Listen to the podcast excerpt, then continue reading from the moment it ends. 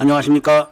2021년 4월 26일 월요일입니다. 코페스 동반자 채널에서 오늘은 오늘 보도된 무전기 불량 안테나 건은 차세대 무전기 불량 건과 별개 이런 주제로 말씀을 드리기로 하겠습니다. 얼마 전에 본 채널에서 차세대 군 통신 무전기 문제를 영상으로 올려드린 바가 있었습니다. 그러니까 LIG에서 새로 개발한 차세대 군 통신 무전기가 잡음이 많이 들려서 통신이 곤란하다. 이런 내용이었었죠. 그런데 오늘 보도된 무전기의 불량 문제는 그 내용이 아닙니다. 그런데 맨날 군납 비리에 대한 이야기를 많이 다루다 보니까 밀매들에게 찍혀가지고 배척을 당하는 것 같아서 마음이 편하지 않지만 그렇다고 이야기도 꺼내지 않을 수가 없는 겁니다. 밀매 사이트 대부분이 신원을 알 수 없는 사람들이 운영을 하면서 올바른 정보를 차단하는 경우가 많습니다. 그렇기 때문에 일본이 까무러친다, 중국이 넘어간다, 프랑스가 빈다 이런 말도 안 되는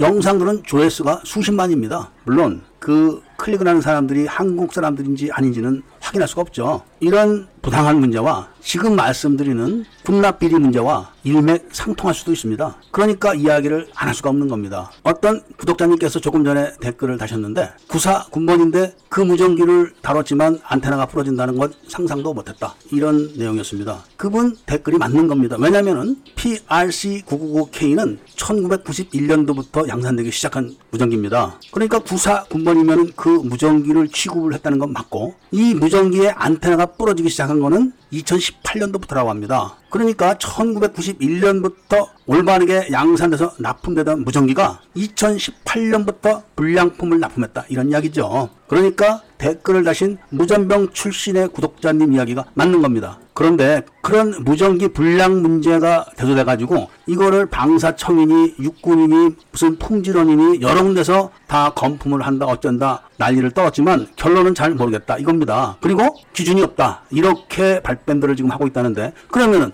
1991년부터 2017년까지 정상적인 제품을 납품한 사람들은 규정이 없어서 정상적으로 납품했겠습니까? 그러니까 지금 나라의 형편이 지휘고와 부서 여부를 떠나서 모두 다 한 통속이다. 이렇게 결론을 내리지 않을 수가 없는 대목이 바로 이 대목인 겁니다. 우리가 지금 사용하고 있는 수리온 헬리콥터도 육군이 그동안 잘 운영을 해서 추락을 한 수리온은 없었습니다. 그런데 갑자기 마리논이 만들어지면서 추락을 한 겁니다. 그러니까 불량 로터를 수입을 해다가 달아놓고 그 차액을 착복을 했다는 의혹을 안 받을 수가 없는 거죠. 공식적으로는 프랑스 로터 납품 업체가 공냉식으로 냉각을 해야 되는 로터를 수냉식으로 해서 납품했다는 겁니다. 그런데 공냉식 처리한 철과 수냉식 처리한 철은 가격이 엄청난 차이가 있습니다. 당장 주변에 있는 공단에 쇠 파는 데 가서 물어보십시오. 그리고 쇠를 좀 만진다 하는 사람들은 수냉식 열 처리한 쇠하고 공냉식 열 처리한 쇠하고 금세 알아봅니다. 쇠 성질이 다르기 때문에 그런 겁니다. 두들겨 보면 소리도 다르다고 합니다. 그러니까 2012년부터 육군에 도입한 수료는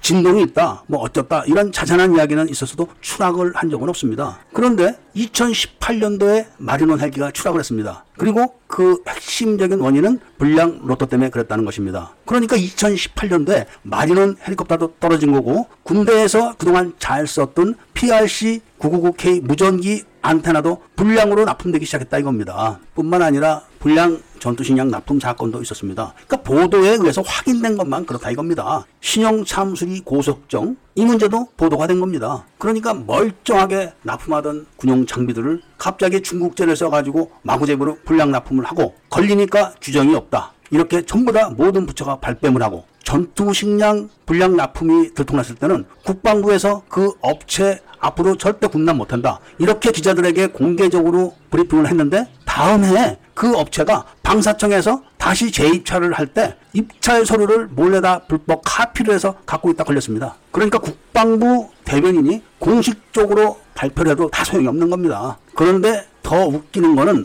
NIG에서 차세대 군 통신 무전기를 새로 개발을 했습니다. 첨단 무전기라고 합니다. 그런데 이 무전기를 차량에다 장착을 하면은 잡음이 무지하게 난다고 합니다. 그래서 이 잡음을 막으려고 하면은 잡음을 잡는 필터를 붙여야 되는데 그 필터 하나가 천만 원이라고 합니다. 그런데 하나만 붙여서 되는 게 아니라 최소 세 개를 붙여야지만 간신히 통화를 할 수 있는 정도가 된다고 합니다. 그러니까 정상적이지 않는데 필터를 붙이면은 그나마 들어 먹을 수 있는 정도다. 이 정도죠. 그런데 이 무전기가 8천만 원밖에 안 하는데 필터가 하나에 천만 원이니까 필터만 3천만 원을 또 군대에서 사야 되는 겁니다. 무슨 필터가 천만 원씩 하겠습니까? 그러니까 고의적으로 잡음이 나게 만들어 놓고 필터를 팔아먹기 위해서 또 머니를 꾸민 게 아니냐 이런 의혹을 받아도 할 말이 없을 겁니다. 무전기에서 안테나가 뚝 부러지면은 송수신이 안 되는 겁니다. 매복을 나가서 북한군을 만나게 되면은 무전기에다 대고 악을 쓰는 게 아닙니다. 송신기를 입으로 훅훅 불어가지고 신호를 주고 소곤소곤 하는 목소리로 전달을 하고 명령을 받고 이래야 되는데 안테나가 부러지면은 현장에서 다 죽든지 아니면 모두 숨어 있든지 둘 중에 하나입니다. 지원 사격을 해줘야 되는데 좌표를 부르고 받을 수가 없는 거죠. 이런 일들이 2018년부터 시작됐다 이겁니다. 그전에는 괜찮았다는 거죠. 오늘도 이번 주에는 좀 좋은 내용을 영상으로 만들어서 올려야지 이런 생각을 했다가도 이런 소스를 접하게 되면은 이야기를 안 할 수가 없는 겁니다. 이런 이야기를 해야만 그래도 몇천 명이라도 이런 내용을 알고 있을 거 아닙니까? 이런 이야기를 하지 않으면은 전부 다 중국이 넘어간다, 일본이 까무러친다, 프랑스가 발발긴다, 미국이 어쩌다 이런 유래기들의 헛소리만 퍼질 거 아닙니까? 그래서 조회수가 증가되는 것을 포기하는 한이 있더라도 오늘도 또 이런 내용을 방송하게 되었다. 이런 말씀을 드리면서 오늘 이야기를 마치고자 합니다. 구독과 좋아요, 알림을 부탁드리고 이야기를 들어주셔서 감사드립니다.